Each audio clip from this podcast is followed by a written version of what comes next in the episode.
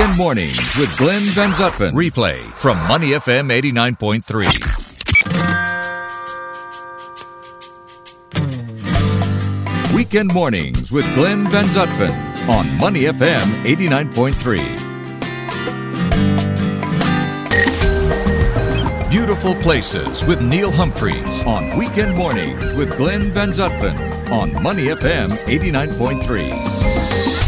All right, it is uh, time to talk about some of the beautiful places uh, in Singapore. And who else to talk to us about that but Neil Humphreys in with me on Saturday. Good morning, Neil. Good morning. How are you? I am uh, lost. That's okay. I've got a cold. so between your lost and my cold, we are going to have fun We'll today. be fine. I only came in today because of you. Uh, I because came in today because of because Glenn is not around. You could have said because of me. The follow up well, was because of okay, me. sorry. But I- that's okay. yes. Let's talk beautiful places. First of all, Yes, I want to ask you about this. You've been in Singapore for so long. How do you still find beautiful places? Mm. It's hard. Uh, I've been doing this segment now for almost two years. And Singapore is smaller than Greater London. Exactly. So it, it does get hard. So occasionally I cheat. I don't cheat, but I might talk about the Padang in one context and then I might talk about the Padang in another context, say the National Day Parade. Mm-hmm. Today I'm going to talk about the National Library specifically because Okay. I saw our man Hossan Leong there on Ah. Thursday in his new show. But I've talked about other libraries Mm-hmm. before. But I want to focus on the National Library today because I'm on a mission. I'm on a mission to remind Singaporeans not to take their public library system for granted because it is the best in the world by a country mile. I grew up in a place called East London mm-hmm. where without my local library, I wouldn't be sitting here now because when I was five years old, I grew up very poor.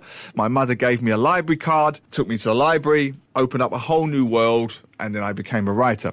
Even when I was a kid, Tim, you know, I would go to the library and I would observe, I would watch people, which I realized was the beginnings of my literary skills. There was these aunties who used to gather in the far corner of the library, and every 20 or 30 seconds you'd hear this little, this little, like they'd sat on a spike, you know. in the li- library. In the library. Don't You'd you hear- hear a shh? no, not well. Yes, normally, but these little aunties they'd come in all coats and scarves because it's England and it's cold, and they would go into the corner of the library, open up these big books. And they were big books because they were those ones with the big print. You know, the ones that the aunties have. They have them in Not Singapore. children's books, right? no, No, no. literally big print books, right? For the hard of reading, uh, just short sighted. So they'd be sitting there, hee, hee, hee, every few minutes, hee, hee. And for years, this fascinated me. I would tell my mother, what are they giggling about? So never mind, never mind, none of your business, never mind.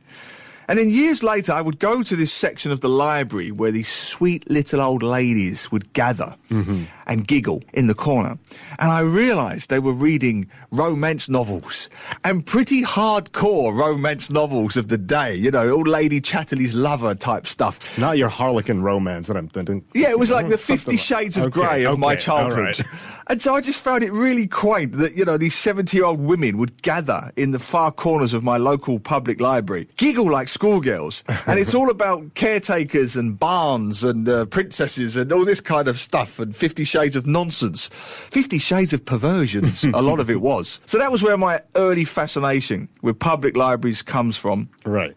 And it developed and i've since become a national library board nlb ambassador. And earlier this week i was at the uh, national library for hossan leong's gig which we'll talk about later when he comes in. But it just reminds me again why we shouldn't take our marvellous buildings for granted. Look in the uk libraries are closing down. In the us libraries are closing down through lack of funding. Here we have a 16 story two block development, which is our national library. It houses a theatre, you know, the drama theatre. It houses a reference library. It houses cafes. It houses exhibitions. You know, it's got three basements. It's got a sky bridge. It's got gardens. It's got that wonderful pod at the top, which you can have functions. I've had book launches there. Hmm. So it means a lot to me because I've had book launches there. I've had events there.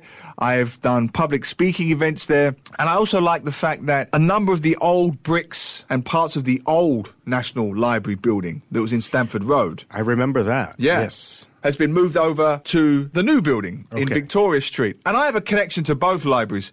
Do you know that when the old National Library was closed down in 2005, mm-hmm. they did stories about the library closing and they checked the last five books taken out of the library before it was closed down. Okay. One of them Was was, yours. mine.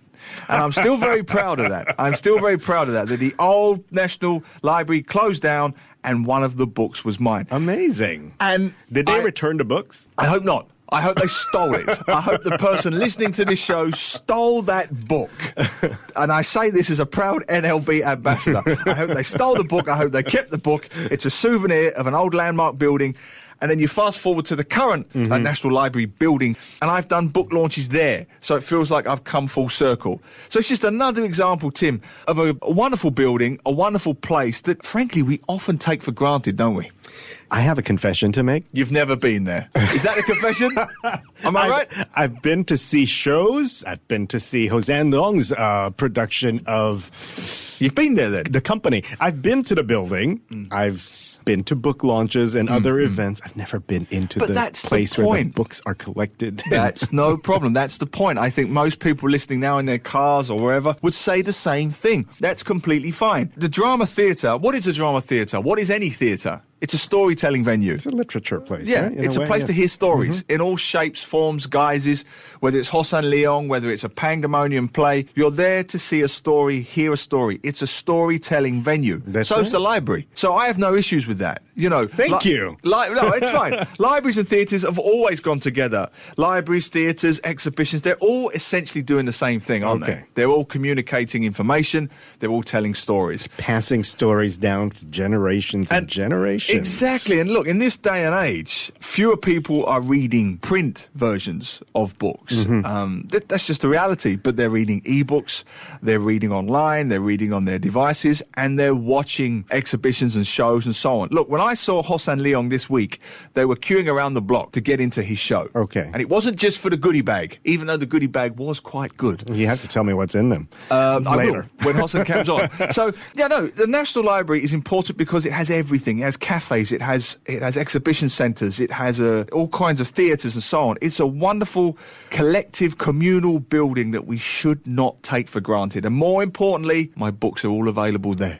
That's the How most many important books have thing. you written since you came to Singapore? Uh, this year it will be 21. I think it'll be 21, 21. 22, maybe Wow. early next year, yeah. The last time we talked was in my past life because of your book, too. Was it? Yeah, it What was wa- on the morning show about the murder at somewhere. Oh yes, yes, yes. Uh, that was would it be the, um, Marina uh, Bay Sins. That would be yes, Marina that's Bay the Sins. one. Yeah. The murder at the yeah. which we are very close actually to turning into a TV series. Um, That's fantastic. Very, very close. Uh, in fact, I just signed the TV option this week, so you're the first person I'm telling, and all the listeners. And all our listeners this Saturday. There you go. so yeah, Marina Bay Sins. Hopefully, a TV series very, very soon. Yeah, that's right. We did. We talked about that before. Uh-huh, that was re- my past life. I've just remembered. Yeah, Can't mention remembered that. where, but you know. In my, yeah, well, in my current life, yes, that one's turning into a TV series. So we talked about the book. Congratulations. And now we're talking about the TV series. You can feel the serendipity, can't you? yeah, Coming full circle. it's full circle. So 21 books, all of them available in the library. All of them. I haven't been to a library in decades since I was in university, and I must admit, I go to the library to take a nap. and back then, we didn't have computer systems, so we had to look for those numbers. Right. You go through some filing cabinet with small numbers. Well, you are old. Now you really are showing your age. um, but the library has changed in so many ways. And there's nothing wrong with that. I've had plenty of naps in the libraries. Thank you. Uh, Marine Parade is my was my popular hangout for napping, and also for uncles and aunties as well. And I don't have any problem with that whatsoever. Mm-hmm. You see the aunties and uncles hanging out. They read the newspapers. You know, they have the newspapers on that wooden spine. so you Yeah, yeah, don't I remember them. that. You know who's Do they have those? They still have them. Oh, they have them wow. on the rack at the CC and also upstairs at the uh, Marine Parade. No, in Marine Parade Library, they tie them up with pieces of string. Oh. you know, through the spine, so you can't steal that one dollar newspaper. And then the uncles read them and they have a nap. I have no problems with that whatsoever. As long as they're not snoring too loudly, I have no problems with that. That's good. Our kids, though, still going to the library for recreational purposes. And I'm talking about kids, teenagers, and not going to the library because they need to do research for school. Honestly, I think it's a combination of the two. Um, if you go to the National Library or any library, you will see dozens and dozens of teenagers hanging out, studying. I've sat with them when I'm Mm-hmm. doing my own research. And sure, why can't they do both? Why can't they study and then they go down to the cafe? Most libraries in Singapore have, Have a- yeah, cafes, so mm-hmm. they've got that hangout spot. It's cheaper than certain coffee places that I will not mention. Uh-huh. Um, you have Wi-Fi in most libraries, so it's a combination of, two, of the two. Why can't they do both, right? I mean, we all live in shoeboxes. It's more fun to hang out with your friends in an air-conditioned building where I don't there's know a if I can ever study in a place like that with all my friends, but yeah, you know, to You each see, you've got own, to be right? disciplined, Tim. I'm Uh, detecting a lack of yeah, discipline well, here. Would that be know. fair? Would yes, that be fair? Very fair. um, okay, so they still do that. There's another thing. Uh, you're bringing back a lot of memories of my library days. Those little films that we put in a big machine to read old newspapers. How old are you, Tim? You sound like 150 years old. I started my radio career in 1996. Right, the year I arrived in go. Singapore. Ah, there you go. Now you know how old I am. Do you remember the month? Uh, did I started on Yeah, you said 1996. Oh, uh, the, blah, blah, blah, blah, that would be after, before school ended. So it would be about springtime, April, Okay. May, something like that. I say because I arrived in Singapore the 20th of November 1996. So it's historic for both of us. Mm, yeah. We're, No, well, anyway, in the. Mm-hmm. previous century, you know, when we were using stone tablets, yes, and abacuses, yes, there was film. I remember Film, that for my thesis. film, I had to research old films. But in the new century, Tim, they Mm-hmm. have converted all of that stuff, I believe, and it's all available online now with a click of a button. Wow. It's all changed. But yes, us old fogies, I definitely remember going through the, the film for hours and hours and hours just to find one article or one, you know, piece of information. Yeah, definitely. And then you can print it off. Exactly. Fantastic. Okay, so uh, I guess it's, uh, you know what? Let's tie this into Hossan Leong. He's having a show there. It's a good opportunity for everyone to check the library out. It's a beautiful building, too, from the outside. Yeah, go, it's, a, it's a great building. It's a great location. It's a good hangout spot. They have exhibitions every weekend. They've had bicentennial stuff running throughout the year. Hossan Leong, who's coming in later, he's there for another week and a half. Okay. Then you've got the Pangdemonium uh, Theatre guys moving in for Mm-hmm. their latest production. There's always something at the National Library every weekend. And I love the fact that this is still a place where you mentioned recreation. I still see children with their parents at the library at weekends, just hanging out reading books. I mean, the, yeah, okay, look, the parents are on their phones and having a nap. I, I accept that part. But the kids are reading for fun. And as someone who's trying to make a living out of the written word, it's a wonderful thing. And Long Mat continues. So beautiful place, National Library, get down there. Long live the library. To listen to more great interviews, download our podcasts at moneyfm893.sg or download the SPH radio app available on Google Play or the App Store.